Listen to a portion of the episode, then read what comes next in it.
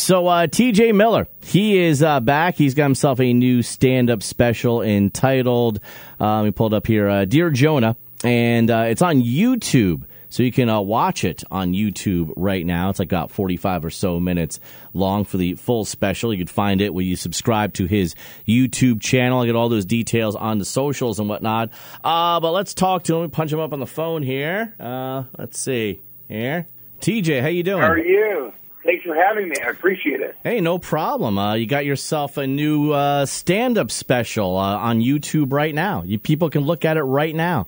They can turn off this interview and go look at it. yeah, it is streaming right now.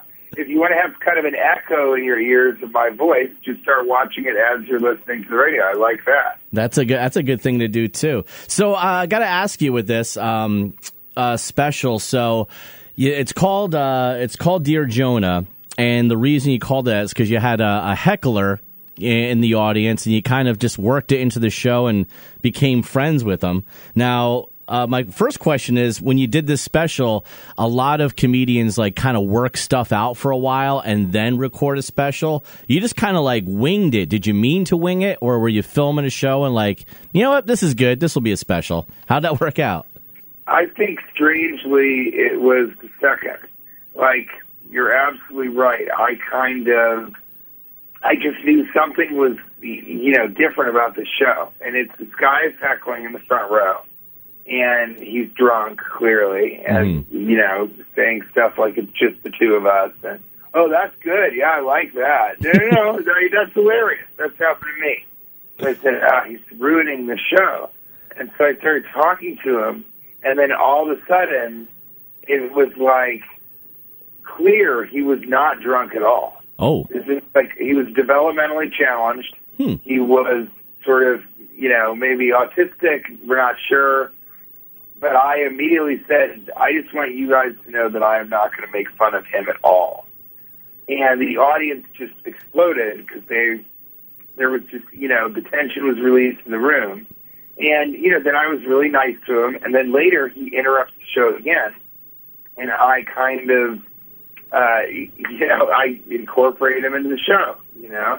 And then it happens again. And then I start, in, you know, involving him in the show and then he becomes he he says the funniest thing during the show. He's a part of the closer. He kind of becomes the show, and so I was going to call it the pandemic special.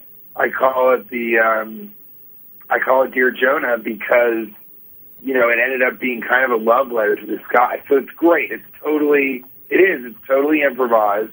I sort of ditched the majority of my set, and after it happened, I immediately thought, you know, this. I think this is like the special. And my wife Kate agreed, and the director also said, "Yeah, I think this is it." So it's unlike any other special that you'll ever see. There's it, never been anything like this. There never will be again because it just so happened that Jonah was in the front row. It was like a gift. It was so special. It's like just like a completely organic thing that happened, like a happy accident, I guess you'd say, right? Yeah, exactly. Now, or serendipity if you have a better vocabulary than me. really. Uh, I, I, definitely don't. I, I read and write at a third grade level. That's why I do radio. No, uh, I don't. I don't either. I would have said, yeah, happy accident was better than I would. I would say it was a good time thing happened. so it like now, now the thing with being on YouTube, it is kind of funny. Like you know, I'm watching uh, bits and pieces of it, and you start watching it, and you know, you'll have a joke, and it's like you know, and then I was at the airport, and then the all new Hyundai Sonata is now available for you, and it's like, yeah, like oh, we're I got to click out of that ad in five seconds, so because I'm too cheap to pay yeah. for the uh, YouTube subscription. But uh, that that's one of the like the bummer parts of uh, the YouTube aspect of it. But um, with like with phones today and stuff, I hit a little button on my phone and it shoots it right to my TV, so I can watch on TV, which is pretty cool. Yeah, and if you're casting it to the television, yeah, I think unfortunately it, it has. If you don't pay for the subscription, yeah, you have the the ads, but you can kind of it's on TV, so it feels like you're just watching a television channel. But yeah, you got. I mean, you know, if if you're not doling it out for, uh, you know, for that YouTube Premium subscription or subscription, then yeah, you're going to see some Hyundai Sonata uh, ads. But that's a great car. The Sonata is a strong, safe, reliable automobile, And so that's part of my mission too, is to kind of say I have this incredible stand-up special called Dear Jonah, and also, you know, it's, the Sonata can come fully stocked with other seats, and, and it's all just three ninety nine financing. You know, And, thirty nine ninety nine down. It's exciting. and the car has uh, Wi-Fi in which you could watch your YouTube special on your phone in your car by using the Wi-Fi, right? Yeah, that's not dangerous at all. You're just cracking up, being like, "What did Jonah say?" You go off the road. Now uh, you've got a very interesting career too, because you you really have a wide variety of projects. Because your stand up specials, you know, I guess they, you know, people say you work a little blue. You know, you, you know, you you use some language in there, but then you're like, you know, doing Pixar movies and commercials for uh, boogers and Mucinex, and it's just like you, I, I I've never seen someone that has such like a wide spectrum of um, projects that you do. Like, uh, how do you? I- I- were you like shocked by when you started getting some of these kind of like you know G-rated type uh, gigs? You know, it happened pretty early because I did She's Out of My League, which was DreamWorks, and so Steven Spielberg, and then I kind of did, um, you know, and that that was obviously a ton of fun. People love that film, and then DreamWorks also did How to Train Your Dragon, and so I went in and just recorded kind of in this like, um, it so interesting, but it's in someone's office, and um, at, you know, at DreamWorks. And so then I got that part, and I kind of couldn't believe it. I think it has a lot to do with my voice, obviously. Um, and then so starting then, that early in my career, I just started doing, you know, G-rated stuff and cartoons. And then Gravity Falls kind of came, and, you know, that's the kids show. And so then I did Family Guy and After the Family, and those are more adults. Um, but I guess still a lot of kids. So I was just doing it concurrently, like at the same time I was doing both.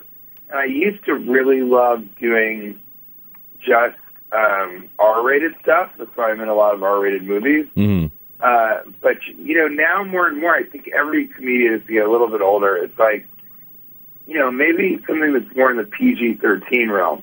So we're writing a Christmas movie right now, actually, and uh, that's kind of more PG-13. Whereas, of course, I've already done Office Christmas Party, which is an R-rated Christmas movie. Um, but yeah, I mean, I think I just like doing all of it, and I guess I sort of can. Um, but that's the nice thing is like, you know, if anybody ever goes, well, you say the F word one or two times in your stand up, it's like, yeah, but I can do it without it. It's just, I like talking like adults talk. Yeah. That's why I use, but my stand up is not dirty at all. You know, you say work blue, it's like, yeah, I use, uh, um, I, you know, I use adult language, but I don't go up there and say like, have you ever put your, you know, your balls in like a, a cup and then just filled it with vodka and then gone to your parents, you know, Thanksgiving? It's, I just, that's, that's kind of not the stand up that I'm doing. Uh-huh. But the thing is, the thing is special about the special is not only Jonah, but that it's just that night. You can tell how much I improvise. And when you come and see me live, I improvise a lot. So it's kind of a good reflection of what it's like to see me live. And you can get all those tour dates at TJ Miller does not have a website.com. Oh, okay. Well, T.J. Miller, Dear Jonah, the uh, special out on YouTube now, so you can watch it anytime. Um, also, real quick, uh, will we see you in the new Deadpool movie? I'm not at liberty to say, okay? Uh-huh. but I will tell you that the that the all new Hyundai Sonata coming out 2023 now Honda Sonata is really really something special. I- I got- so just look towards that. I'm going to click that little skip ad button and get back into the uh, into the uh, material To the interview, yeah. well, TJ, thanks so much. I got a bunch of these today. It was great talking to you. And uh, when you're in Atlantic City, I hope you come to Atlantic City. Uh, I'd love to uh, love to Yeah. come and see the show, man. Be great. Hundred percent. Thank you so much. All right, take care. All right, thanks, man. Bye bye.